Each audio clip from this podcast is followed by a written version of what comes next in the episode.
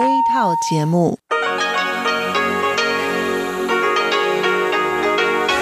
ที่นี่สถานีวิทยุเรดิโอไต้หวันอินเตอร์เนชันแนล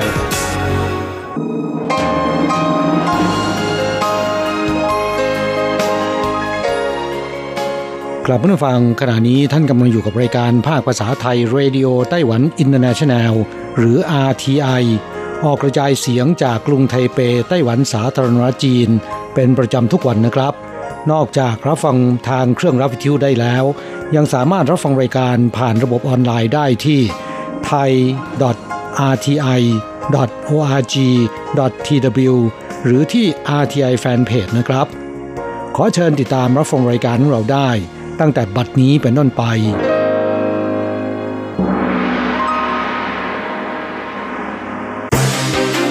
ลำดับแรก ขอเชิญติดตามรับฟัง ข่าวประจำวัน สวัสดีค่ะคุณผู้ฟังที่เคารพ ช่วงของข่าวประจำวันจากรายการ Radio Taiwan International ประจำวันจันทร์ที่ 2 พฤศจิกายน พุทธศักราช 2563 สำหรับข่าวไต้หวันมีดิฉันการจยากริชยาคมเป็นผู้รายงานค่ะ หัวข้อข่าวมีดังนี้ไต้หวันพบผู้ติดเชื้อโควิด -19 รายใหม่ 5 ราย เป็นชาวต่างชาติเดินทางมาทำงานที่ไต้หวันทั้งหมด กรมสืบสวนคดีอาญาไต้หวันเผยกลลวงแก๊งต้มตุ๋นสามอันดับแรก มกราคมถึงตุลาคมปีนี้ มูลค่าความเสียหายรวมนับพันล้านเหรียญไต้หวัน ไต้หวันแก้ไขเส้นแบ่งความยากจนปีหน้า กรุงไทเปเส้นแบ่งครอบครัวผู้มีรายได้ต่ำอยู่ที่ 25,000 เหรียญไต้หวัน รถไฟฟ้ารางเบาต้านไห่สายหลันไห่เฟสแรก เตรียมเปิดให้บริการเดือนพฤศจิกายนนี้ ค่าโดยสารฟรีตลอดเดือน Starlux สายการบินน้องใหม่ของไต้หวัน เริ่มเปิดจองตั๋วเครื่องบินไปกรุงเทพแล้ววันนี้ กรมอุตุไต้หวันคาดไต้ฝุ่นอัศนีทำให้เกิดฝนตกในไต้หวันช่วงปลายสัปดาห์นี้ ต่อไปเป็นรายละเอียดของข่าวค่ะ ศูนย์บัญชาการควบคุมโรคติดต่อไต้หวันแถลงจำนวนผู้ติดเชื้อไวรัสโคโรนาสายพันธุ์ใหม่ 2019 หรือโรคโควิด -19 ณวันที่ 2 พฤศจิกายน 2563 ไต้หวันพบผู้ติดเชื้อรายใหม่เพิ่ม 5 ราย เป็นการติดเชื้อจากต่างประเทศ ยอดผู้ติดเชื้อสะสมเพิ่มขึ้นเป็น 563 ราย แบ่งเป็นติดเชื้อจากต่างประเทศ 471 ราย ติดเชื้อในประเทศ 55 ราย นายทหารบนเรือรบติดเชื้อ 36 ราย และอีกหนึ่งรายไม่มีหลักฐานชี้ชัดว่าติดเชื้อจากที่ใด รักษาหายแล้ว 519 ราย กำลังอยู่ระหว่างรักษาในโรงพยาบาล 37 รายสำหรับผู้ติดเชื้อรายใหม่ 5 ราย เป็นผู้ป่วยรายที่ 560 ถึง 564 ผู้ป่วยรายที่ 560 เป็นชายอินเดียวัย 30 กว่าปี ผู้ป่วยรายที่ 561 เป็นหญิงอินโดนีเซียวัย 30 กว่าปี ผู้ป่วยรายที่ 562 เป็นหญิงอินโดนีเซียวัย 30 กว่าปี ผู้ป่วยรายที่ 563 เป็นชายอินโดนีเซียวัย 20 กว่าปี และผู้ป่วยรายที่ 564 เป็นหญิงฟิลิปปินส์วัย 20 กว่าปี โดยทั้งหมดเป็นชาวต่างชาติที่เดินทางมาทำงานที่ไต้หวัน ข่าวต่อไป กรมสืบสวนคดีอาญาสำนักงงานตำรวจแห่งชาติไต้หวัน จัดอันดับสถิติวิธีการหลอกลวงของแก๊งต้มตุน นับตั้งแต่เดือนมกราคมถึงตุลาคม 2563 ผลปรากฏว่า 3 อันดับแรก อันดับหนึ่งคือการหลอกลวงต้มตุนให้ลงทุน คิดเป็นสัดส่วน 23เปอร์เซนหลอกเงินศูนย์รวมมูลค่า 741.08 ล้านเหรียญไต้หวัน อันดับสองหลอกว่าเป็นเจ้าหน้าที่ เช่นตำรวจอายการศาลโทรมา คิดเป็นสัดส่วน 15เปอร์เซนตุนเงินได้รวม 490.59 ล้านเหรียญไต้หวัน และอันดับ 3 ทายซิใครเอ่ย คิดเป็นสัดส่วน 7%ศูนย์เงินรวม 42.97 ล้านเหรียญไต้หวัน โดยกลลวงของแก๊งต้มตุ๋นเหล่านี้ มักจะพูดคุยสนทนา แซงทำเป็นคนที่สนิทสนมกัน หรือแชทเล่นกันประโยคต่อประโยค จนท้ายที่สุดบอกวัตถุประสงค์คือต้องการขอยืมเงิน และเมื่อทำสำเร็จก็จะหายตัว ส่งข้อความไปแล้วไม่อ่านอีกเลย หลายคนอาจคิดว่าเป็นกลลวงที่ล้าสมัย มีคนถูกหลอกได้อย่างไรกัน แต่ที่จริงแล้ว แก๊งต้มตุ๋นเหล่านี้ได้ล็อกเป้าหมายไว้ก่อนแล้วว่าจะหลอกใคร ซึ่งกลุ่มเป้าหมายก็คือผู้สูงอายุ และมักเลือกโทรหาในเวลาที่บุตรหลานของผู้สูงอายุต้องออกไปทำงานเสียด้วย เพื่อให้ผู้สูงอายุอยู่เพียงลำพัง ด้านชิวเพ่ยอูหัวหน้าศูนย์คดีหลอกลวงต้มตุน กรมสืบสวนคดีอาญากล่าวว่า สาเหตุเป็นเพราะผู้เสียหายที่เป็นผู้สูงอายุ หรือกลุ่มคนวัยเกษียณ หลังจากรับโทรศัพท์แล้ว พวกเขาจะไม่สามารถตรวจสอบได้ตั้งแต่แรก ว่าคนที่โทรมาหรือแชทด้วยนั้นเป็นเรื่องจริงหรือหลอก จึงหลงเชื่อคารมของอีกฝ่ายได้ง่าย ผู้เสียหายส่วนใหญ่อายุตั้งแต่ 50 ปีขึ้นไป เมื่อได้ยินว่าอีกฝ่ายเป็นอายการตำรวจ หรือ call center ของเครือข่ายโทรศัพท์โทรมา ก็มักจะรีบไปโอนเงินให้ทันที ดังนั้นจึงขอย้ำเตือนกับประชาชนว่าตำรวจอายการศาลไม่สามารถโทรมาตรวจสอบ หรือแจ้งว่าอายัดเงินในบัญชีของท่านได้ หากรับสายโทรศัพท์ในลักษณะนี้ให้รีบกดวางสายทันที และแจ้งไปที่สายด่วน 165 ข่าวต่อไป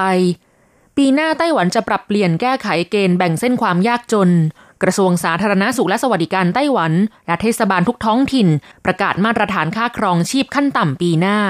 นอกเหนือจากนครเทาหยวนและนครไถจง ที่ยังคงค่าครองชีพขั้นต่ำเท่ากับปีที่แล้ว เมืองอื่น ๆ มีการปรับเปลี่ยนทั้งหมด โดยในจำนวนนครใหญ่ทั้ง 6 นั้น นครไถหนานมีอัตราการเพิ่มสูงสุด 7.39เปอร์เซ็นส่วนกรุงไทเปหลังจากปรับเปลี่ยนแล้วมาตรฐานสูงสุด ค่าครองชีพขั้นต่ำรายเดือนอยู่ที่ 17,668 เหรียญไต้หวัน ในกรุงไทเปหากรายได้รวมทั้งครอบครัวต่อเดือนอยู่ที่ 25,241 เหรียญ จะจัดอยู่ในกลุ่มครอบครัวผู้มีรายได้ต่ำ นอกเหนือจากหกนครใหญ่ เมืองอื่น ๆ มีค่าครองชีพขั้นต่ำอยู่ที่ 12,388 เหรียญ ปรับขึ้นเป็น 13,288 เหรียญ เป็นการปรับขึ้นครั้งแรกในรอบ 3 ปี ส่วนจินเหมินและเหรียญเจียงประกาศอย่างเป็นเอกเทศ ปีนี้ปรับขึ้นเหมือนกัน จากค่าครองชีพขั้นต่ำเดือนละ 11,648 เหรียญเพิ่มขึ้นเป็น 12,102 เหรียญตามกฎหมายช่วยเหลือสังคมทุกเดือนกันยายนของทุกปี รัฐบาลจะต้องประกาศค่าครองชีพขั้นต่ำของทุกเมือง เพื่อปรับเปลี่ยนมาตรฐานในการพิจารณาการจัดกลุ่มครอบครัวผู้มีรายได้ต่ำมาก และกลุ่มครอบครัวผู้มีรายได้ต่ำซึ่งมีผลต่อการได้รับความช่วยเหลือจากรัฐ จากสถิติจนถึงเดือนมิถุนายนปีนี้ ทั่วไต้หวันมีครอบครัวผู้มีรายได้ต่ำ 19,140 ครอบครัว 311,669 คน ส่วนครอบครัวผู้มีรายได้ต่ำมาก 143,453 ครอบครัว หรือ 296,785 คน เทียบกับปีก่อนหน้าอัตราลดลงจากปีก่อนหน้าประมาณ 2%เปอร์เซ็นเป็นผลมาจากเด็กเกิดใหม่น้อย และประชากรที่ต้องพึ่งพาครอบครัวลดน้อยลง ข่าวต่อไป เมื่อไม่นานนี้กระทรวงคมนาคมไต้หวัน ได้ทำการตรวจสอบรถไฟฟ้ารางเบาตั้นไห่สายหลันไห่เฟสที่หนึ่งสถานีท่าเรือตั้นสุย ถึงสถานีมหาวิทยาลัยสมุทรศาสตร์ไทเปกองการรถไฟฟ้าเทศบาลนครนิวไทเปเปิดเผยว่า วันที่ 26 ตุลาคมได้ดำเนินการแก้ไขปรับปรุงทุกรายการแล้ว และยื่นขออนุมัติจากกระทรวงคมนาคม ให้อนุญาตดำเนินการขนส่งผู้โดยสาร และเมื่อวันที่ 2 พฤศจิกายน นายโหวโหย่วอี๋ ผู้ว่าการนครนิวไทเป ได้เดินทางมาตรวจการสถานะความพร้อม และกล่าวว่าเมื่อได้รับอนุมัติจากกระทรวงคมนาคม ก็จะสามารถเปิดให้บริการอย่างเป็นทางการได้ในเดือนพฤศจิกายนนี้ ประชาชนสามารถโดยสารฟรีตลอด 1 เดือนนี้ โดยใช้บัตรโดยสารอิเล็กทรอนิกส์ สแกนผ่านประตูฟรี รถไฟฟ้าสายหลันไห่ phase ที่ 1 ถึงแม้ว่าจะมีเพียง 3 สถานี แต่เป็นรถไฟฟ้าสายเดียวของไต้หวันที่เป็นรถไฟฟ้ารางเบา สามารถมองเห็นชายฝั่งทะเล เส้นทางเดินรถวิ่งผ่านสะพานหลันไฮสามารถชมแสงอาทิตย์อัสดงของตั้นสุย และป้อมปราการโบราณสถาน มีทัศนียภาพอันงดงามทั้งทางธรรมชาติและทางประวัติศาสตร์ นอกจากประชาชนจะโดยสารเพื่อไปกลับเป็นประจำ ยังเป็นเส้นทางรถไฟฟ้าสำหรับการท่องเที่ยวพักผ่อนหย่อนใจอีกด้วย ข่าวต่อไป ถึงแม้จะได้รับผลกระทบจากสถานการณ์โรคโควิด -19 แต่สายการบินน้องใหม่ของไต้หวันอย่าง Starlux Airline เตรียมเปิดบริการทำการบินขนส่งผู้โดยสารไปยังกรุงเทพ โอซาก้า และโตเกียว โดยในวันที่ 2 พฤศจิกายนเริ่มเปิดให้จองตั๋วเครื่องบินไปยังกรุงเทพและโอซาก้าเป็นวันแรก ค่าตั๋วเครื่องบินเที่ยวเดียวไทเปกรุงเทพอยู่ที่ประมาณ 15,000 เหรียญไต้หวัน ไปกลับรวมประมาณ 23,000 ถึง 25,000 เหรียญไต้หวัน ในระยะแรกจะเริ่มทำการบิน 2 เที่ยวบินต่อสัปดาห์ เที่ยวบินกรุงเทพไทเป หรือเถาหยวนสุวรรณภูมิ จะทำการบินวันแรกในวันที่ 1 ธันวาคม ออกบินทุกวันอังคารและวันศุกร์ข่าวต่อไป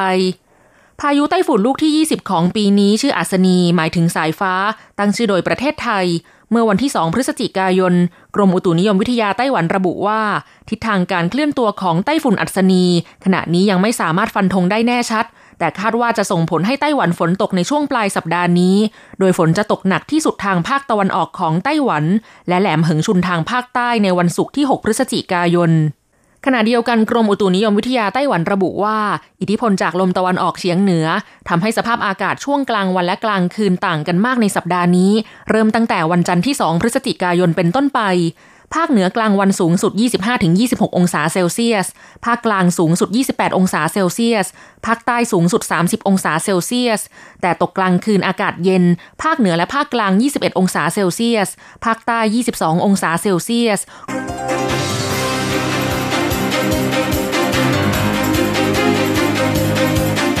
คุณผู้ฟังครับต่อไปเป็นข่าวต่างประเทศและข่าวประเทศไทย รายงานโดยผมแสงชัย กิตติภูมิวงหัวข้อข่าวที่สำคัญมีดังนี้ ผู้ติดเชื้อโควิด -19 ทั่วโลก 46.8 ล้านคน เสียชีวิตเกินกว่า 1.2 ล้านคนแล้วสตาร์บัคบุกตลาดลาว ผู้เสียชีวิตเหตุแผ่นดินไหวในตุรกีเพิ่มเป็น 81 คน ศาลของออสเตรเลียยกเลิกคำร้องคัดค้านการประกาศเคอร์ฟิว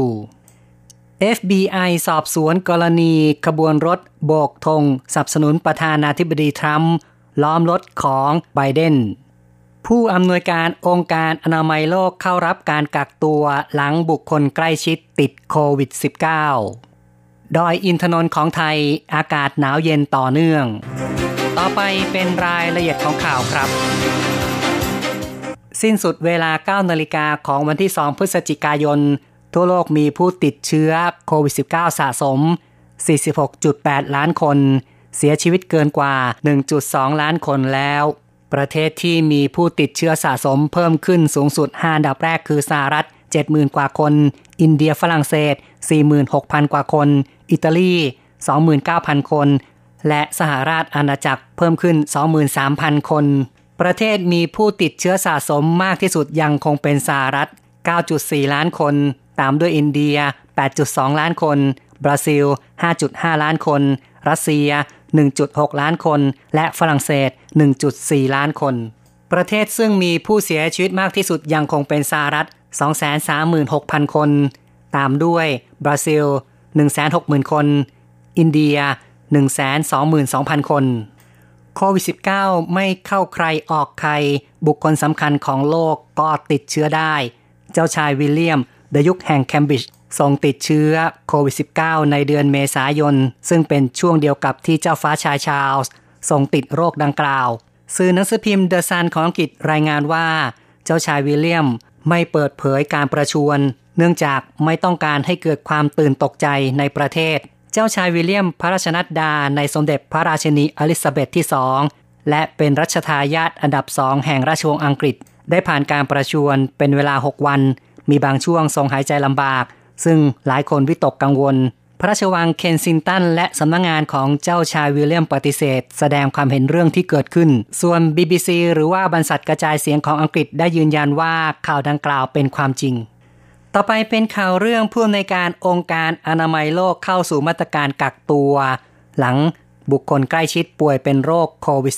-19 นายเท็ดดอสอัตฮานอมกรีเบเยซุสผู้ในวยการองค์การอนามัยโลกได้เปิดเผย ผ่านทวิตเตอร์ระบุว่าเขาเข้าสู่มาตรการกักตัวตามมาตรการขององค์การอนามัยโลก และทำงานจากที่บ้าน นายเท็ดดอสย้ำด้วยว่าการปฏิบัติตามคำแนะนำด้านสุขภาพเป็นสิ่งสำคัญ จะช่วยควบคุมและยับยั้งการแพร่ระบาดของโรคได้ ต่อไปครับ ทางการฝรั่งเศสรับมือจากกระแสต่อต้านของร้านค้าเล็กๆ ที่ฝืนเปิดกิจการในช่วงใช้มาตรการล็อกดาวน์บรรดาร้านค้าระดับเล็กในฝรั่งเศสเกรงว่าจะเสียโอกาสธุรกิจให้กับบริษัทยักษ์ใหญ่ ระดับนานาชาติอาทิเช่นอเมซอนในช่วงดำเนินมาตรการควบคุมการระบาดของโควิด -19 และมีการปิดเมือง โดยเฉพาะใกล้ถึงช่วงเทศกาลคริสต์มาสซึ่งเป็นช่วงทำเงินอย่างมาก ภาวะดังกล่าวทำให้นายกเทศมนตรีของเมืองหลักและเมืองรองประมาณ 50 เมืองในฝรั่งเศส ยังคงอนุญาตให้ร้านค้าเปิดขายไม่เว้นกระทั่ง นายกเทศมนตรีกรุงปารีสที่อนุญาตให้ร้านหนังสือเปิดขายได้เช่นกัน ทางด้านกระทรวงเศรษฐกิจของฝรั่งเศสได้ถแถลงว่าการกระทำดังกล่าวถือว่าเป็นสิ่งที่ไม่รับผิดชอบก่อให้เกิดความเสี่ยงต่อสุขภาพ และระบุว่ารัฐบาลจะช่วยเป็นจำนวน 100 ล้านยูโร ช่วยเหลือธุรกิจขนาดเล็กในการเปิดร้านออนไลน์ ส่วน Amazon มีความเคลื่อนไหวจะถอนโฆษณาลดราคา ในช่วงวัน Black Friday หลังจากรัฐบาลฝรั่งเศสท้วงติงว่าการกระทำดังกล่าวไม่เหมาะสม เพราะผู้ค้าปลีกรายอื่นกำลังลำบากข่าวต่อไปครับสตาร์บัคแฟรนไชายกาแฟชื่อดังระดับโลกวางแผน ขยายตลาดในเอเชีย ตั้งเป้า 10,000 สาขาถแถลงในวันที่ 2 พฤศจิกายน จะรุกเข้าสู่ตลาดประเทศลาว ซึ่งเป็นผู้ส่งออกเม็ดกาแฟรายใหญ่ของโลก สำนักข่าว AP รายงานว่าสตาร์บัควางแผนเปิดสาขาในกรุงเวียงจันทร์ฤดูร้อนปีหน้า ร้านสาขาดังกล่าวบริหารงานโดย Coffee Concept Lao Limited บริษัทลูกภายใต้ Maxim c a t e l e r Limited บริษัทอาหารของฮ่องกง สตาร์บัคมองว่าตลาดลาวมีศักยภาพ ทั้งนี้ก่อนเกิดการระบาดของโควิด -19 นักท่องเที่ยวเดินทางไปลาวเพิ่มขึ้นทุกปี ถึงปี 2018 มีจำนวน 4 ล้านกว่าคน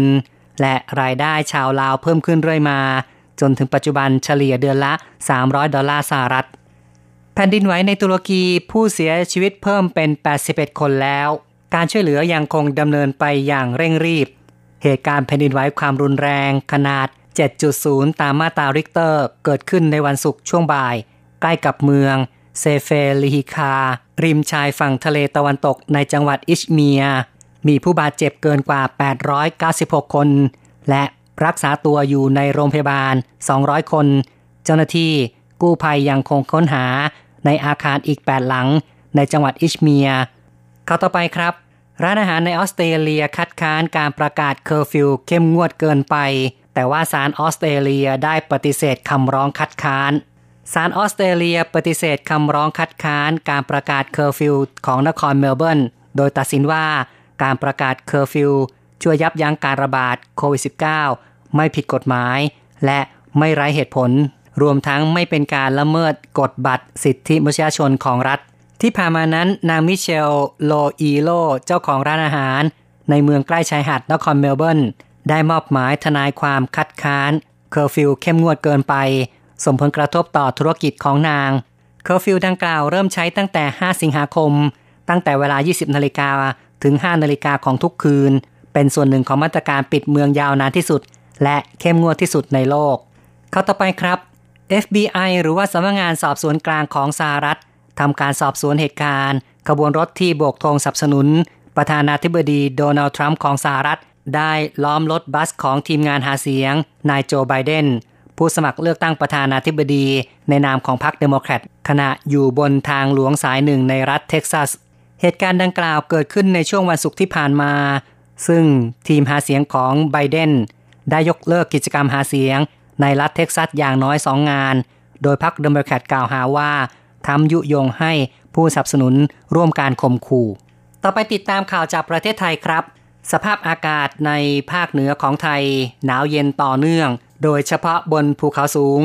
อาทิเช่นดอยอินทนนท์อุณหภูมิลดลงเหลือเลขตัวเดียว ในเช้าวันที่ 2 พฤศจิกายน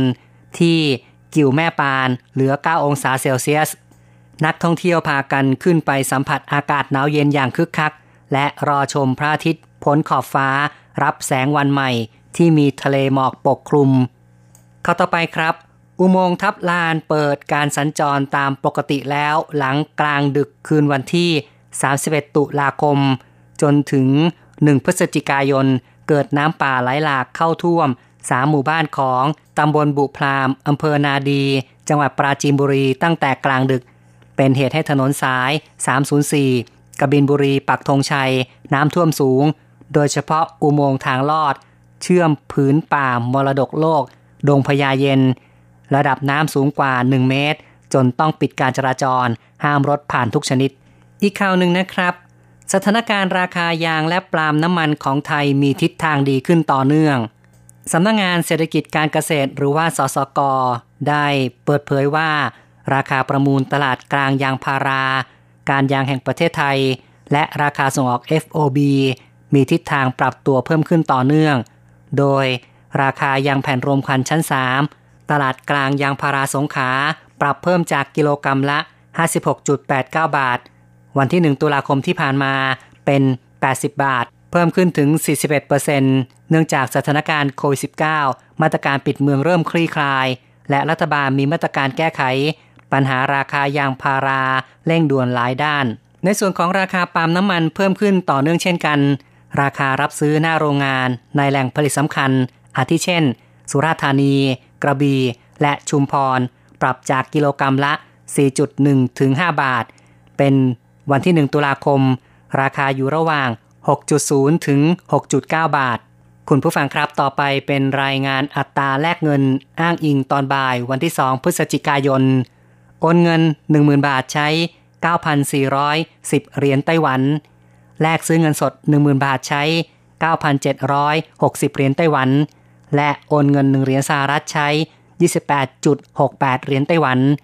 ข่าวจาก RTI ในวันนี้จบลงแล้วครับ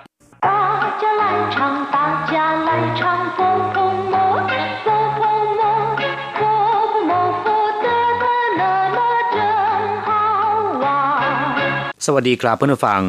พบกันในวันนี้เราจะมาเรียนวิทยาลัยภาษาจีนทางอากาศ ภาคเรียนที่สองบทที่ห้าของแบบเรียนชั้นต้น บทที่ห้า จำมาละเป็นอะไรไป หรือเป็นอะไรกัน ในบทนี้นะครับเราจะมาเรียนรู้คำสนทนาที่เป็นคำถาม ซึ่งใช้ถามคนอื่นเมื่อรู้สึกว่ามีอาการหรือว่ามีสีหน้าไม่ปกตินะครับ เป็นคำสนทนาที่ใช้บ่อยในชีวิตประจำวันอันดับแรกนั้นเรามาฟังคุณครูอ่านบทเรียนในจังหวะปกติ และอย่างช้าๆอย่างละหนึ่งรอบก่อน ขอให้ทุกท่านอ่านตามด้วย第五课怎么了一 课文。你怎么了？我女朋友不理我了。那怎么办？我也不知道怎么办。你怎么了？我女朋友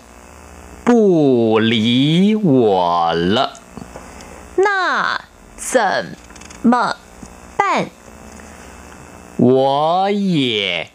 不知道怎么办。你怎么了？我女朋友不理我了。那怎么办？我也不知道怎么办。第五课，怎么了？บทที่ห้าเป็นอะไรไป หรือเป็นอะไรกัน เมื่อมีเรื่องหรือว่ามีสิ่งที่ผิดปกติเกิดขึ้น และเราต้องการจะรู้สาเหตุนะครับ ก็จะถามว่าจำมาละ คำว่าจำมาแปลว่าเป็นอะไร เป็นคำที่ใช้ถามเกี่ยวกับลักษณะ สภาพการ วิธีการแล้วก็มูลเหตุนะครับ อย่างเช่นว่า这是怎么回事เรื่องนี้เป็นไงมาไง你怎么去那么久คุณทำไมถึงไปนานจัง你想怎么做就去做吧คุณต้องการทำอย่างไรก็ไปดำเนินการเถิดจะมาย่างแปลว่าอย่างไรหรือเป็นอย่างไร ส่วนคำว่าจะมาละ ก็คือเป็นอะไรไปหรืออะไรกัน ในบทนี้นะครับเป็นการสนทนากันระหว่างเพื่อนชายหญิงสองคน ได้แก่นางสาวกอและนายขอ นางสาวกอเห็นสีหน้าของนายขอซึ่งเป็นเพื่อนไม่สู้จะดีนักนะครับ จึงได้ถามขึ้นมาว่านี้จะมาละ คุณเป็นอะไรไป นี่ก็คือคุณจะมาละ เป็นอะไร นี้จะมาละ คุณเป็นอะไรไป นายขอก็ตอบแบบหน้าเศร้าๆว่า 我女朋友不理我了แฟนสาวของผมไม่สนใจ ไม่ใยดีผมแล้ว我女朋友แฟนสาวของผมหนุ่ยเพิงโยก็คือ แฟนสาวนะครับหนุ่ยแปลว่าผู้หญิงเพิงโยแปลว่าเพื่อนหนุ่ยเพิงโยเพื่อนผู้หญิง ในที่นี้หมายถึงว่าเป็นแฟนนะครับผู้หลีหัวละไม่สนใจไม่ใยดีผมแล้วผู้หลี แปลว่าไม่สนใจหรือไม่ใยดีผู้หลีหัวละไม่สนใจผมแล้ว我女朋友不理我了แฟนสาวของผมไม่สนใจผมแล้ว หรือแฟนสาวของผมไม่ใยดีผมแล้ว น่าจะมาป้านแล้วจะทำอย่างไร หรือถ้าอย่างนั้นจะทำอย่างไรดี我也不知道怎么办ผมก็ไม่รู้เหมือนกันว่าจะทำอย่างไร我也不知道 ผมก็ไม่ทราบเหมือนกัน หรือผมก็ไม่รู้เหมือนกันว่าจะมาป้านจะทำอย่างไรดีกลับผู้ฟังหลังจากที่ทราบความหมายของคำสนทนาแล้วนะครับ ต่อไปขอให้เปิดไปที่หน้า 24 ของแบบเรียน เราจะไปเรียนรู้คำศัพท์ใหม่ๆในบทเรียนนี้ แต่ก่อนอื่นมาฟังคุณครูอ่านคำศัพท์หนึ่งรอบก่อน二生字与生词：一、理理办办； 二、怎么了怎么了 怎么办？怎么办？ มาอธิบายความหมายของคำศัพท์นะครับ ศัพท์คำที่หนึ่งลีแปลว่าสนใจ ใยดี หรือว่าแคร์นะครับ เป็นคำที่แสดงถึงท่าทีต่อการพูดหรือว่าการกระทำของคนอื่น ซึ่งส่วนมากจะใช้ในรูปปฏิเสธ อย่างเช่นว่าวัหลานเดหลีทาผมขี้เกียจจะพูดกับเขาด้วย最近怎么了看到我都不理不睬ห มูนี้เป็นอะไรไป เห็นผมไม่ทักไม่ทายเลยนะ นอกจากแปลว่าสนใจหรือว่าใยดีแล้วนะครับคำว่าหลีเนี่ยยังมีความหมายอีกมากมาย ขึ้นอยู่กับว่านำไปผสมกับคำไหนนะครับ อย่างเช่นว่า ชู่หลีแปลว่าจัดการหูหลีแปลว่าไร้เหตุผลโยหลีแปลว่ามีเหตุผลหลีเฉียงแปลว่าอุดมการหรือว่าอุดมคติเป็นต้นศัพท์คำที่สองป้าน แปลว่าทำ แปลว่าจัดการหรือว่าดำเนินการ ป้านชื่อแปลว่าทำงาน ป้านกง แปลว่าทำงานเช่นกัน แต่ว่าเป็นงานราชการนะครับ ป้านฝ่า แปลว่าวิธีการที่จะแก้ไขปัญหา หรือว่าหนทางที่จะแก้ปัญหา แต่ถ้าพูดกลับคำสลับกันนะครับ เป็นฝ่าป้าน จะมีความหมายใหม่ แปลว่าดำเนินการตามกฎหมาย ฝ่าป้านดำเนินการตามกฎหมาย 办手续 แปลว่าทำเรื่อง 办护照 แปลว่าทำหนังสือเดินทางหรือทำพาสปอร์ต办公室 แปลว่าห้องทำงาน หรือเรียกทับศัพท์ว่าออฟฟิศป้านชื่อชู่แปลว่าสำนักงงาน อย่างเช่นว่าไทยกัวป้านชื่อชู่ก็คือสำนักงงานไทยศัพท์คำที่สาม怎么了 เรียนไปแล้วนะครับ แปลว่าเป็นอะไรกัน หรือเป็นอะไรไป อย่างเช่นว่าจำมาละเฉาเหมยขูเหลี่ยนตะ เป็นอะไรไป หน้าตาจึงได้เศร้าหมองไม่สดใสเลยจำมาละหม่านเมี่ยนชวนฟง เป็นอะไรไป หน้าตาถึงได้ยิ้มแย้มเบิกบาน他怎么了整天不说不笑เขาเป็นอะไรไป ไม่พูดไม่จาทั้งวันศัพท์คำสุดท้ายจะมาบ้าน จะทำอย่างไรดี หรือจะจัดการยังไงดี อย่างเช่นว่าจะมาบ้าน时间快来不及了จะทำอย่างไรดี จวนจะไม่ทันเวลาซะแล้วจะมาบ้าน事情闹这么大จะทำอย่างไรดี เรื่องลุกลามใหญ่โตถึงขนาดนี้怎么办我把重要的证件都遗失了จะทำอย่างไรดี ผมทำหลักฐานสำคัญหล่นหายไปหมดแล้ว ครับผู้ฟังหลังจากที่ทราบความหมายของคำศัพท์ในบทนี้ไปแล้วนะครับ ต่อไปขอให้เปิดไปที่หน้า 25 ของแบบเรียน เราจะไปทำแบบฝึกหัดพร้อมๆ กับคุณครูนะครับ 三、 练习。你怎么了？我不知道这件事怎么办，那怎么办？我想请你帮我办。你怎么了คุณเป็นอะไรไป我不知道这件事怎么办ผมไม่ทราบว่าเรื่องนี้จะทำอย่างไร我不知道ผมไม่ทราบ ผมไม่รู้这件事เรื่องนี้事ก็คือเรื่อง这件事เรื่องนี้怎么办จะทำอย่างไรดี จะต้องทำอย่างไร我不知道这件事怎么办ผมไม่ทราบว่าเรื่องนี้จะต้องทำอย่างไรน่า怎么办ถ้าอย่างนั้นจะทำอย่างไรดีล่ะ我想请你帮我办ผมอยากจะขอร้องให้คุณช่วยผมทำผมอยากจะขอให้คุณช่วยผมทำ我想ก็คือผมอยากจะ请你ขอให้คุณ帮我办ช่วยผมทำคำว่าปัง ก็คือปังหมัง แปลว่า ช่วยเหลือ ให้ความช่วยเหลือ帮我办ช่วยผมทำหรือช่วยผมดำเนินการ我想请你帮我办ผมอยากจะขอให้คุณช่วยผมทำผมอยากจะขอให้คุณช่วยผมดำเนินการ ครับผู้ฟังหวังว่าคงจะนำไปใช้ได้ถูกต้องนะครับ เวลาของเราในวันนี้ยังเหลืออีกเล็กน้อย เรามาทบทวนคำสนทนาในบทนี้อีกหนึ่งรอบ 你怎么了？我女朋友不理我了，那怎么办？我也不知道怎么办。 你怎么了？我女朋友不理我了，那怎么办？我也不知道怎么办。你怎么了？我女朋友不理我了，那怎么办？我也不知道怎么办。 ครับผู้ฟังเราจะกลับมาพบกันใหม่ในบทเรียนถัดไป สวัสดีครับ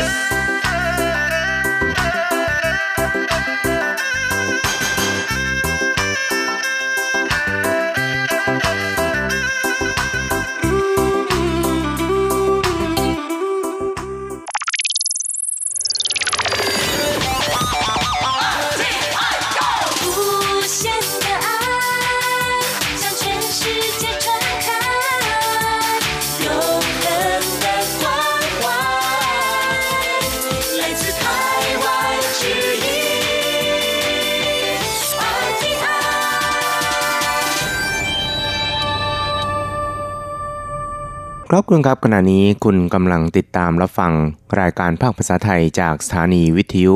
RTI ซึ่งส่งกระจายเสียงจากกรุงไทเป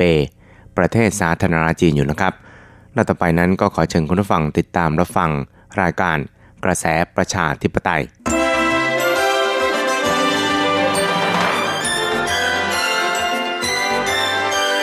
กระแสประชาธิปไตยประชาธิปไตยนำเราสู่ความหวัง ขอต้อนรับคุณฟังสู่กระแสประชาธิปไตย โดยกฤษณัยสายประพาส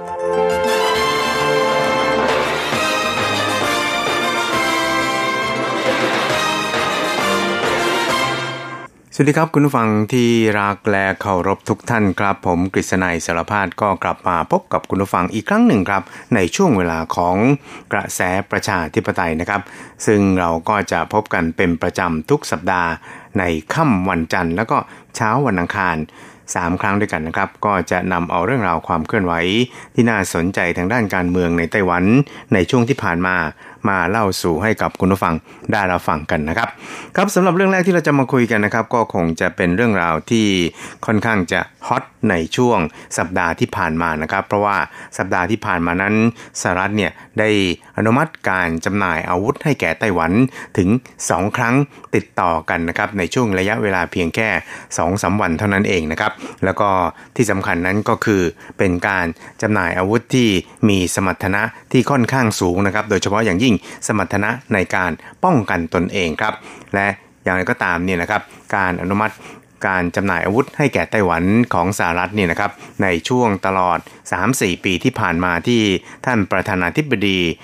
ไช่หวนดำรงตำแหน่งผู้นำไต้หวัน แล้วก็ประธานาธิบดีทรัมป์ดำรงตำแหน่งผู้นำสหรัฐเนี่ยนะครับ ก็ได้มีการจำหน่ายหรือว่าอนุมัติให้แก่ไต้หวันเนี่ยนะครับ รวมแล้วถึง 9 ครั้งด้วยกันนะครับ ซึ่งก็เรียกได้ว่าเป็นการทุบสถิติที่เคยมีมานะครับครับอย่างไรก็ตามเนี่ยนะครับการอนุมัติจำหน่ายอาวุธให้แก่ไต้หวันนี่นะครับ ก็เป็นการทำให้ จีนแผ่นดินใหญ่นะครับหรือว่าจีนคอมมิวนิสต์เนี่ยนะครับเกิดความไม่พอใจแล้วก็บรรดาโทสะพอสมควรเลยทีเดียวนะครับ ซึ่งก็มีปฏิกิริยาที่รุนแรงขึ้นเป็นลำดับนะครับ นอกจากการที่ได้ออกมาเตือนสหรัฐนะครับว่าจะต้องยึดในหลักการจีนเดียวนะครับ แล้วก็เคารพในแถลงการร่วม 3 ฉบับที่ทำไว้กับจีนนะครับ ซึ่งก็เรียกได้ว่า เป็นการย้ำจุดยืนทุกๆ ครั้งที่มีการจำหน่ายอาวุธให้แก่ไต้หวันนะครับ โดยเฉพาะอย่างยิ่งย้ำจุดยืนที่เรียกร้องให้สหรัฐนั้นต้องระงับการ จำหน่ายอาวุธให้แก่ไต้หวันโดยทันทีเลยทีเดียวนะครับแต่ก็ตามนั้นสหรัฐนั้นก็ยังคงยืนยันในกฎหมายว่าด้วยความสัมพันธ์กับไต้หวันหรือว่ากฎหมาย TRA นะครับแล้วก็ยังปฏิบัติตามคำมั่นสัญญา 6 ประการที่เคยให้ไว้กับไต้หวันด้วยนะครับครับสำหรับสัปดาห์ที่ผ่านมานี่นะครับที่ล่าสุดเนี่ยนะครับก็ปรากฏว่าสหรัฐเนี่ยได้อนุมัติ ขายขีปนาวุธหาพูนจำนวน 400 ลูกนะครับ รวมทั้งระบบเสริม SCDS หรือว่าหาพูน Coastal Defense System ซึ่งเป็นระบบ ของขีปนาวุธหาพูนที่ใช้ในการป้องกันการยกพลขึ้นบกนะครับหรือว่าเป็นการติดตั้งบริเวณชายฝั่งเพื่อที่จะป้องกันไม่ให้ศัตรูเนี่ยเข้ามาลุกล้ำบริเวณชายฝั่งได้จำนวน 100 ชุดนะครับ ซึ่งอาวุธดังกล่าวเนี่ยก็มีมูลค่ารวมถึง70 ล้านเหรียญสหรัฐนะครับ คิดเป็นเงินไต้หวันเนี่ยก็ตกประมาณ 67,800 กว่าล้านเหรียญไต้หวันนะครับ ถ้าว่าคิดเป็นเงินไทยเนี่ยก็ประมาณ 70,000 ล้านนะครับ ซึ่งก่อนหน้านี้เนี่ยนะครับที่สหรัฐเนี่ยได้มีการอนุมัติจำหน่ายอาวุธให้แก่ไต้หวัน ถึง 8 รายการก่อนหน้านี้นะครับประมาณ 1,810 ล้านเหรียญสหรัฐหรือประมาณ 52,000 ล้านเหรียญไต้หวันเนี่ยนะครับก็ทำให้จีนเนี่ยเกิดความไม่พอใจแล้วก็ได้มีปฏิกิริยาที่รุนแรงเป็นลำดับนะครับ โดยได้ขึ้นบัญชีดำ บริษัทสหรัฐที่มีส่วนเกี่ยวข้องกับการจำหน่ายอาวุธให้แก่ไต้หวันเนี่ยนะครับสบริษัทด้วยกันนะครับได้แก่ Lockheed Martin นะครับบริษัท Boeing Defense Space and Security แล้วก็ l a y t o n นะครับซึ่งก็ถือได้ว่าเป็นปฏิกิริยาที่รุนแรงพอสมควรทีเดียวครับเนี่ยก็ตามเนี่ยก็มีหลายฝ่ายก็ประเมินกันเอาไว้นะครับว่าหลังจากนี้ต่อไปเนี่ย จีนนั้นก็อาจจะมีปฏิกิริยาที่ค่อนข้างรุนแรงมากยิ่งขึ้นเป็นลำดับครับแล้วก็ตามเนี่ยนะครับในส่วนของไต้หวันเนี่ยก็ปรากฏว่าหน่วยงานต่างๆ ไม่ว่าจะเป็นทำเนียบประธานาธิบดี นายกรัฐมนตรีนะครับหรือว่าสภาบริหารหรือว่ากระทรวงการต่างประเทศของไต้หวันเนี่ยนะครับ ตลอดไปจนถึงคณะกรรมการกิจการจีนเป็นใหญ่เนี่ยก็ได้แสดงความขอบคุณต่อสหรัฐที่ได้มีการอนุมัติการจำหน่ายอาวุธให้แก่ไต้หวันนะครับ ซึ่งก็ถือได้ว่าเป็นการเสริมเขี้ยวเล็บ ในการป้องกันตนเองของไต้หวันให้มีประสิทธิภาพมากยิ่งขึ้นนะครับ แล้วก็การอนุมัติครั้งล่าสุดนี่นะครับ ก็เป็นการอนุมัติครั้งที่ 9 ในรอบ 4 ปีที่ประธานาธิบดีทรัมป์เนี่ยอยู่ในตำแหน่งผู้นำสหรัฐนะครับครับสำหรับในช่วงของอ4ปีที่ผ่านมานี่นะครับสหรัฐนั้นก็มีการอนุมัติจำหน่าย อาวุธให้แก่ไต้หวันเนี่ยจำนวนมากพอสมควรนะครับ คิดเป็นเงินไต้หวันเนี่ย ก็ตกประมาณถึง 5 แสนล้านเหรียญไต้หวันนะครับ โดยในปี 2560 นี่นะครับก็อนุมัติมูลค่าถึง 1,400 ล้านเหรียญสหรัฐนะครับตกประมาณ 43,000 ล้านเหรียญไต้หวันนะครับ แล้วก็ในปี 61 นะครับก็คือ 2561 เนี่ยก็อนุมัติอีกครั้งหนึ่งนะครับเป็นการอนุมัติ การจำหน่ายอะไหล่และก็ระบบเดินอากาศของเครื่องบินลบ F16 F5 เครื่องบินขนส่ง C130 แล้วก็เครื่องบินลบ IDF ที่ไต้หวันผลิตเองด้วยนะครับ มูลค่า 330 ล้านเหรียญสหรัฐ ต่อมาปี 62 เนี่ยนะครับ อนุมัติถึง 3 ครั้งทีเดียวครับ ซึ่งก็มีมูลค่ารวมกันประมาณถึง 1,800 ล้านเหรียญสหรัฐนะครับ ก็ มีทั้งรถสงครามนะครับ มีทั้งรถยานเกาะกู้ภัย รถขนส่งลำเลียงอาวุธหนักนะครับ รถลำเลียงอาวุธหนัก แล้วก็เครื่องบินรบ F16V Block 70 นะครับจำนวน 66 ลำ แล้วก็เครื่องยนต์ F110 จำนวน 75 เครื่องนะครับ ซึ่งก็เรียกได้ว่าเป็นปีที่มีการขายอาวุธให้แก่ไต้หวันเนี่ย ค่อนข้างมากพอสมควรเลยทีเดียวนะครับครับนอกจากนี้เนี่ยนะครับในส่วนของอปี 2563เนี่ยนะครับก็อนุมัติการจำหน่ายอาวุธให้แก่ไต้หวันเนี่ยนะครับอย่างต่อเนื่องถึง 4 ครั้งนะครับตั้งแต่เดือนพฤษภาคม เดือนกรกฎาคม แล้วก็เดือนตุลาคมตลอดจนถึงในช่วงเดือนตุลาคมเนี่ยนะครับอนุมัติติดต่อกันถึง 2 ครั้งทีเดียวครับมูลค่าการอนุมัติเนี่ยนะครับก็ตกถึงเกือบ 12,000 ล้านเหรียญสหรัฐนะครับ ซึ่งก็ถือได้ว่าเป็นการอนุมัติการจำหน่ายอาวุธของสหรัฐให้แก่ไต้หวันเนี่ยที่ค่อนข้างมากโดยเฉพาะอย่างยิ่ง ครั้งก่อนหน้านี้เนี่ยนะครับก็คือเมื่อวันที่ 22 ตุลาคมเนี่ยมีทั้งขีปนาวุธโจมตีทางบกนะครับขีปนาวุธบังคับทางไกล ระบบปืนใหญ่หลายลำกล้องไฮมาสนะครับ แล้วก็ยังมีระบบขีปนาวุธนำวิถีนะครับแล้วก็ขีปนาวุธยุทธศาสตร์ M57 รถสงครามสมรรถนะสูงอีกนะครับปืนกลประจำกาย แล้วก็อุปกรณ์ตรวจจับความเคลื่อนไหวรุ่นใหม่ของเครื่องบิน F16 นะครับ M110 จำนวน 6 ชุดด้วยนะครับ ซึ่งก็ถือได้ว่าเป็นการขายอาวุธให้แก่ไต้หวันเพื่อที่จะเสริมสมรรถนะในการป้องกันตนเองของไต้หวันนะครับ ซึ่งสหรัฐนั้นก็ถือว่าเป็นพันธมิตรที่ ใกล้ชิดกับไต้หวันพอสมควรเลยทีเดียวนะครับครับ แล้วก็สืบเนื่องจากสถานการณ์ที่ทางจีนนี่นะครับได้ส่งเครื่องบินลบเข้ามารบกวน หรือว่าก่อกวนไต้หวันอย่างต่อเนื่องนะครับ ทั้งทางซีกตะวันตกเฉียงใต้นะครับ แล้วก็ยังล้ำเข้ามาในเขตแสดงตนหรือว่า ADIZ ตลอดไปจนถึงล้ำแนวกึ่งกลางช่องแคบไต้หวัน และรวมทั้งประกาศว่าไม่ยอมรับการมี แนวกึ่งกลางช่องแคบไต้หวันเนี่ยก็ถือได้ว่าทำให้สหรัฐนั้นเพิ่มนะครับแล้วก็ขยับในการขยายการจำหน่ายอาวุธให้แก่ไต้หวันเนี่ยให้มากยิ่งขึ้นนะครับเพื่อเป็นหลักประกันให้แก่ความปลอดภัยของไต้หวันเองนะครับ ซึ่งก็กล่าวได้ว่าทำให้เกิดภาวะวิกฤตที่อาจจะนำไปสู่สงครามหรือเปล่าอะไรทำนองนี้นะครับ อีกสักหนึ่งเราไปคุยกันนะครับว่าท่านทิบดีกรมความมั่นคงของไต้หวันนั้น มีทัศนะอย่างไรต่อสถานการณ์บนช่องแคบไต้หวันในขณะนี้นะครับ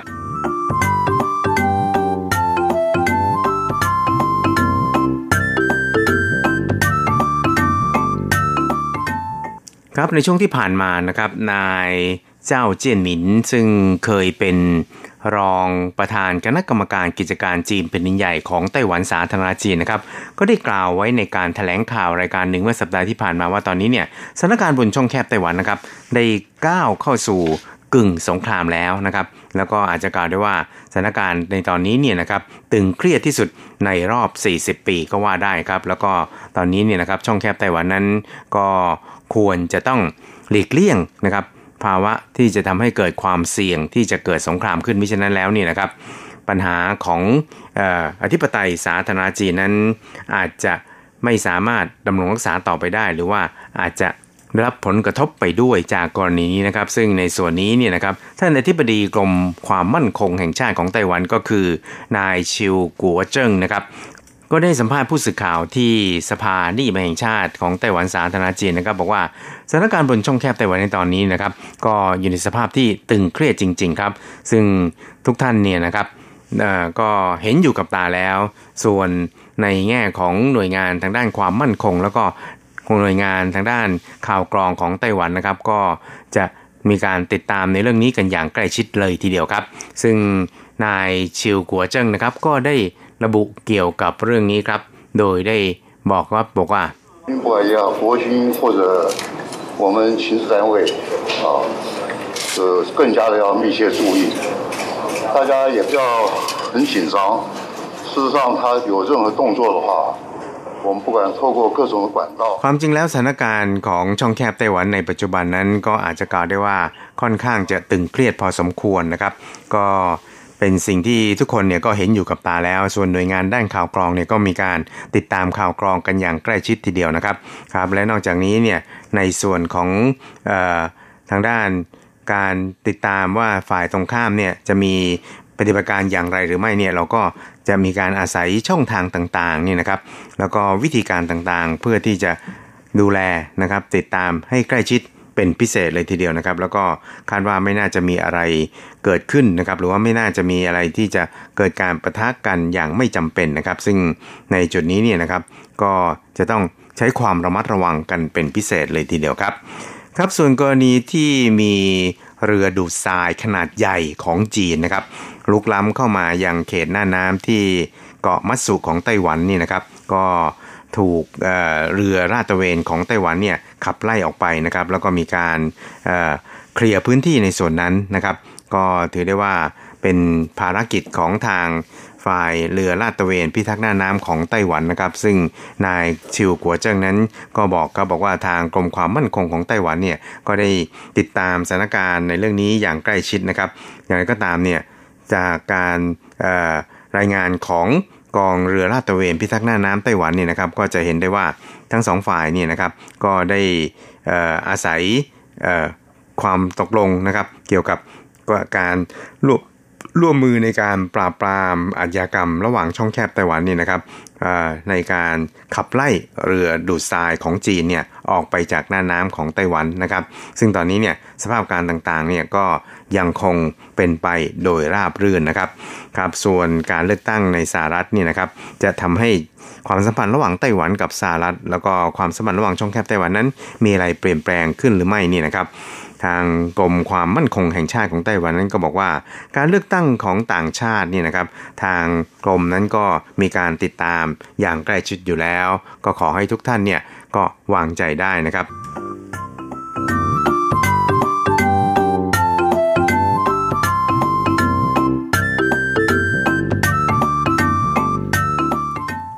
ครับคุณครับเวลาของกระแสประชาธิปไตยในวันนี้ก็หมดลงแต่เพียงเท่านี้ครับ เราจะกลับมาพบกันใหม่ในสัปดาห์หน้า สวัสดีครับ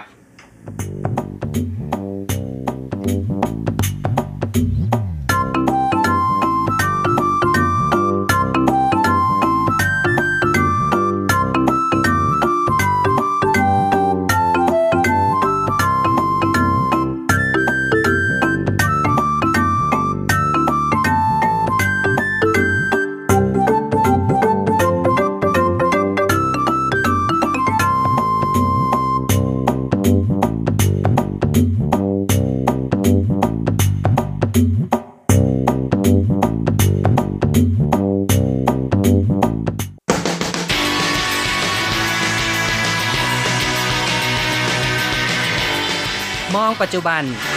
โลกปัจจุบัน เปลี่ยนแปลงตลอดเวลา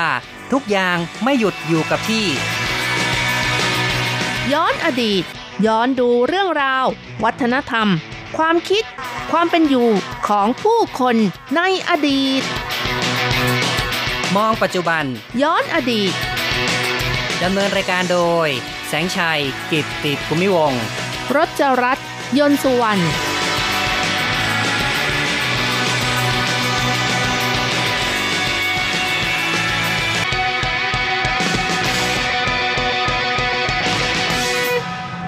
คุณผู้ฟังที่รักครับ พบกันอีกแล้วในมองปัจจุบันย้อนอดีตครับ ในวันนี้เราจะมองเรื่องของ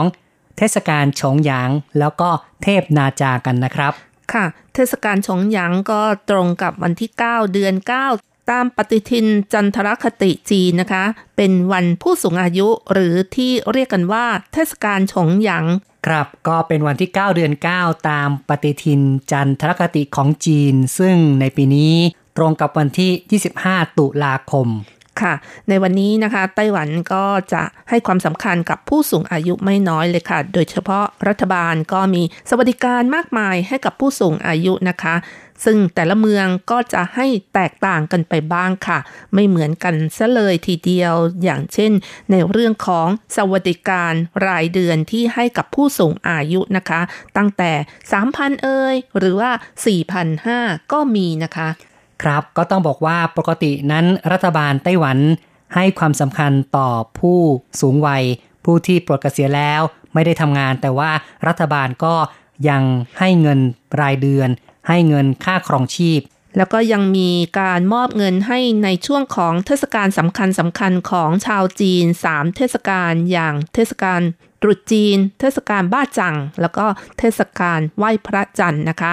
ส่วนวันที่ 9 เดือน 9 ตามปฏิทินจีน ซึ่งเป็นวันผู้สูงอายุก็จะมีเช่นกันนะคะ การให้ในเทศกาลฉงหยางนั้น แต่ละเมืองก็จะแตกต่างกันไป ซึ่งอาจจะให้พันหนึ่งบ้างสองพันบ้างนะครับ ส่วน การให้ในเทศกาลอื่น ๆ ที่คุณรจรัตน์บอกมาว่าอีก 3 เทศกาลใหญ่ ซึ่งก็คือตรุษจีน แล้วก็เทศกาลบ้าจางหรือว่าเทศกาลแห่เรือมังกรเนี่ยนะครับ กับอีกเทศกาลหนึ่งคือ เทศกาลไหว้พระจันทร์ นี้ก็จะมีการให้เงินอ่างเปาให้ซองแดงแก่ผู้สูงอายุด้วยค่ะ ถ้ารวมๆกันแล้วนะคะ ปีหนึ่งก็อย่างต่ำ มีเอ่ออ่างเปาประมาณ 10,000 เหรียญไต้หวันนะคะ ก็ถือว่าไม่น้อยนะคะ ถ้ารวมกับสวัสดิการรายเดือนอีก แต่ละปีก็อย่างน้อยก็ 46,000นะคะ ก็ถือว่าไม่น้อยเลยทีเดียวค่ะ ใช่นะครับ ก็ถือว่าเป็นเงินช่วยเรื่องของความเป็นอยู่เรื่องของค่าของชีพได้เป็นอย่างดีนอกจากเงินสวัสดิการที่เรากล่าวมาข้างต้นนะคะ ก็ยังมี สวัสดิการให้กับผู้สูงอายุอีกมากมาย อย่างเช่นว่าออการตัดแว่นสายตาฟรี ใส่ฟันปลอมฟรีอะไรอย่างนี้นะคะ หรือว่าแม้แต่คนสูงอายุก็ไม่ต้องจ่ายเบี้ยประกันสุขภาพที่ตกเดือนละประมาณ 1,000 เหรียญไต้หวันค่ะ ใช่นะครับ คือทางการเนี่ยจะช่วยแอปสอบนะครับ ช่วยจ่ายค่าประกันสุขภาพให้ ก็เท่ากับว่าผู้สูงอายุนั้นสามารถได้รับการรักษาพยาบาลฟรี โดยที่ไม่ต้องจ่ายค่าใช้จ่ายเลยสำหรับในวันนี้นะคะ วันที่ 9 เดือน 9 ตามปฏิทินจีนนั้นเป็นวันสูงอายุในไต้หวันแล้วก็ยังเป็นวันคล้ายวันเกิดของเทพอีกองค์หนึ่งนะคะ ที่ได้รับการนับถือในไต้หวันไม่น้อย นั่นก็คือเทพนาจาค่ะ เทพนาจาภาษาจีนก็จะเรียกกันว่าซันไทจือนะคะ นับว่าเป็นเทพที่มีผู้ให้ความนับถือมีความศรัทธาเยอะ และเราอาจจะได้เคยได้ยินได้ฟังในเรื่องของเทพซันไทจือในสไตล์แดนซิ่งนั่นก็คือนาจาเทคโนแดนซ์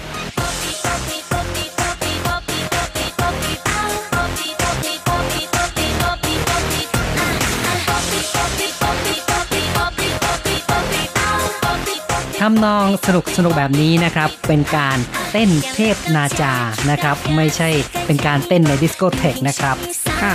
มีความคึกคืนมากเลยทีเดียวนะคะ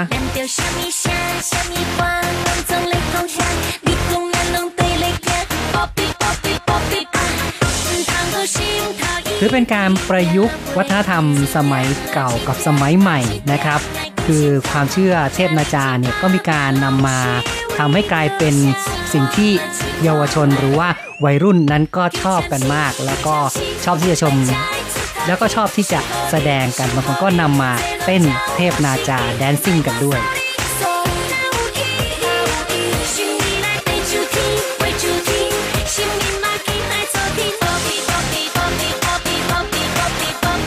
เทพนาจาแดนซิ่งยังมีการไปแสดงในต่างประเทศนะครับ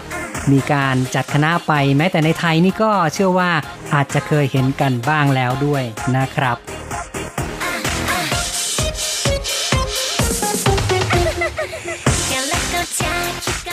นาจาเทคโนแดนซ์กลายเป็นวัฒนธรรมสมัยใหม่ของไต้หวันไปแล้วก็ว่าได้นะครับค่ะทางการไต้หวันก็ชอบที่จะส่งเสริม เวลาที่ไปจัดงานท่องเที่ยวในต่างประเทศก็มักจะนำเอาคณะนาจาแดนซิ่งไปด้วยค่ะ ผู้คนเห็นแล้วก็รู้สึกตื่นตาตื่นใจ แล้วก็ไปถ่ายรูปกับนาจากันมากมายเลยนะคะ จริงๆแล้วก็คือคนนะคะใส่เสื้อแล้วก็สวมเอ่อชุดของชุดเทพเจ้า ใช่นรับค่ะ แล้วก็เต้นแบบน่ารักน่ารักในสไตล์คล้าย ๆ เด็ก ๆ นะคะครับ เนื่องจากวันที่ 9 เดือน 9 ตามปฏิทินจีนก็เป็นวันเกิดของเทพนาจาด้วย เพราะฉะนั้นเราก็เลยนำเรื่องราวของเทพนาจามาเล่าสู่กันฟังต่อจากเทศกาลชงหยางด้วยนะครับ ค่ะ เทพนาจาก็เป็นเทพเจ้าตามคติความเชื่อของชาวจีน บางตำนานก็เชื่อกันว่าเป็นบุตรของเจ้าแม่กวนอินอีกด้วยนะคะสำหรับในไต้หวันก็มีศาลเจ้าหรือว่าวัดจีนที่เส้นไหว้เทพนาจาไม่น้อยเช่นกันนะคะ มีผู้เชี่ยวชาญด้านความเชื่อในหมู่ประชาชนก็บอกว่า เทพนาจาส่วนใหญ่ก็จะ ปรากฏในรูปของเด็กนะคะ เพราะฉะนั้นหลายๆ คนที่มีความศรัทธาต่อเทพนาจา ก็จะไปขอพรเพื่อให้คุ้มครองเด็กนะคะ ให้เจริญเติบโตอย่างมีความสุข แล้วก็มีสุขภาพแข็งแรง บางคนก็ไปขอให้เออเรียนดีอะไรอย่างนี้นะคะ สอบได้มหาวิทยาลัยที่ดัง ๆ อะไรประมาณนั้นค่ะ ครับก็เป็นความเชื่อเกี่ยวกับเทพนาจา แล้วก็การที่จะไปขอพรจากเทพนาจานะครับ ค่ะ ส่วนสิ่งของที่นำไปเส้นไหว้ หรือว่าขอพรเทพนาจา ส่วนใหญ่ก็เป็นของเด็กๆ อย่างเช่นของเล่นนะคะ หรือว่าขนมขบเคี้ยว ลูกกวาดที่เด็กๆชื่นชอบค่ะ หรือแม้แต่เครื่องดื่มทั้งหลายนะคะ ก็นิยมนำมาเส้นไหว้เช่นกันค่ะ ครับ ในเมื่อเป็นเทพเด็กนั่นเอง เพราะฉะนั้นของเส้นไหว้ก็ต้องเป็นสิ่งที่เด็กๆชอบค่ะในไต้หวันค่ะก็มีวัดจีนที่เส้นไหว้เทพนาจาอยู่โดยเฉพาะ ก็มีหลายวัดหรือว่ามีหลายศาลเจ้าด้วยกัน แต่ว่าจะเป็นเทพหลักนั้นก็ค่อนข้างจะน้อยนะคะ ส่วนใหญ่แล้วก็จะตั้งเป็นเทพที่เป็นองค์ประกอบนะครับ ไม่ใช่เทพเจ้าที่เป็นประธานเป็นหลักในวัดหรือว่าในศาลเจ้าของจีน อย่างไรก็ตามก็มีศาลเจ้าจีนแห่งหนึ่งที่เกาสงนะคะ คือซันฟ่งกงนะคะศาลเจ้าซันฟ่งค่ะ ที่มีประวัติความเป็นมา 300 กว่าปี ก็มีการเส้นไหว้เทพเจ้านาจา แบบชนิดที่ว่าเป็นเทพเจ้าหลักและแต่ละปีเมื่อถึงวันคล้ายวันเกิดก็จะจัดงานใหญ่โตเลยค่ะนะครับ ก็ถือว่าเป็นรูปแบบที่แตกต่างกันไปของแต่ละศาลเจ้า ต่อไปเราก็จะฟังเรื่องราวความเป็นมาของเทพนาจากันนะครับ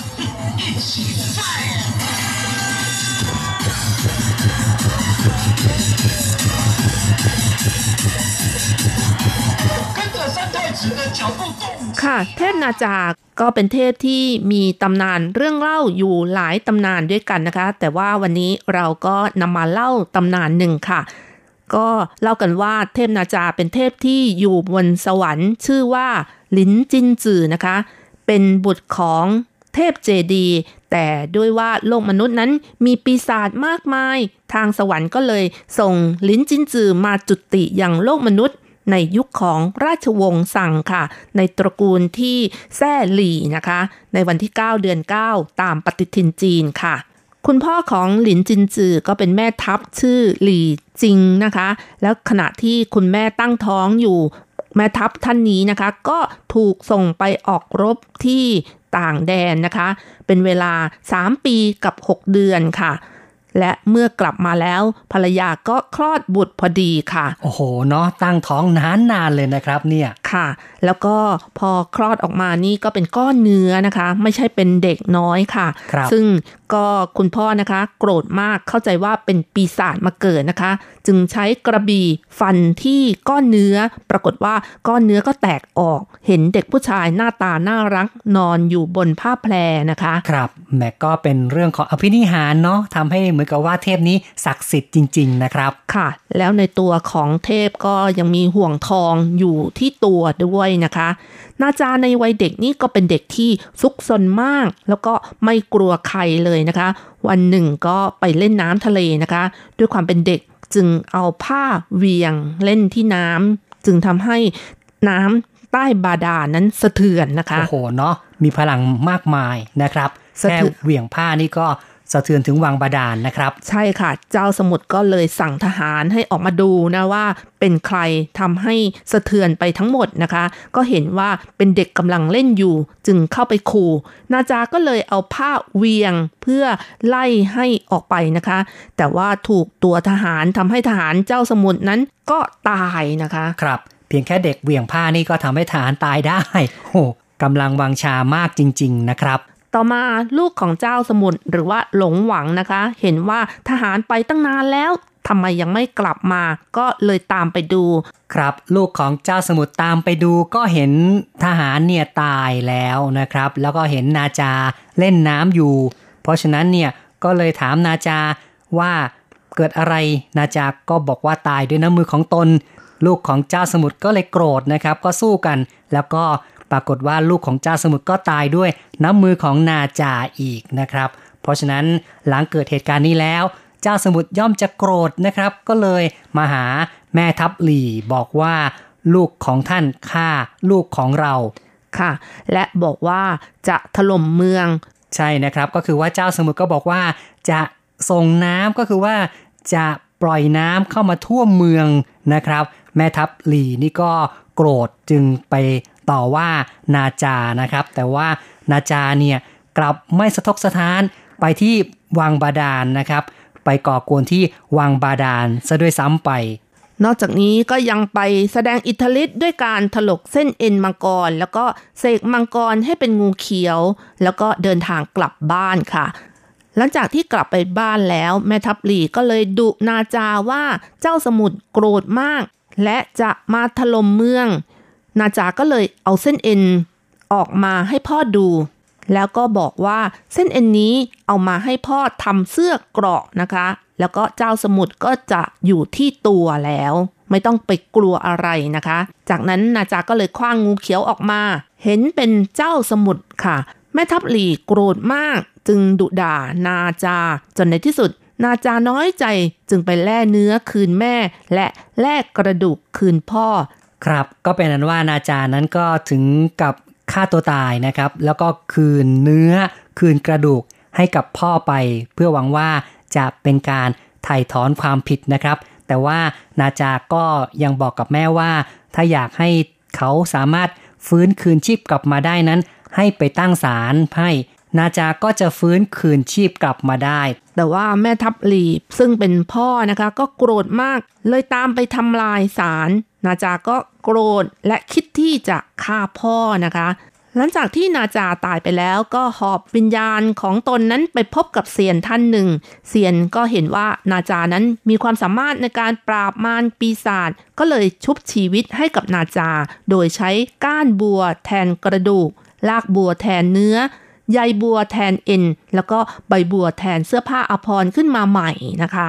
ครับก็เป็นนะว่านาจาก็ได้ฟื้นชีพกลับมา เพราะฉะนั้นรูปปั้นของเทพนาจาในคติของชาวจีนก็จะปรากฏให้เห็นเป็นรูปของเด็กผู้ชาย เหยียบวงล้อไฟ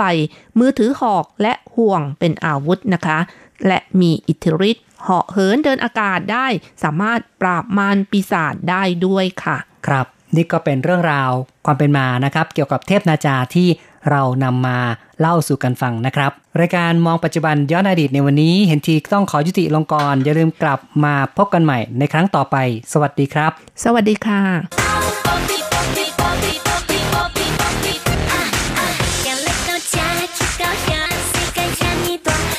什么啥什么枪，咱拢对来拍，咱着什么声什么歌。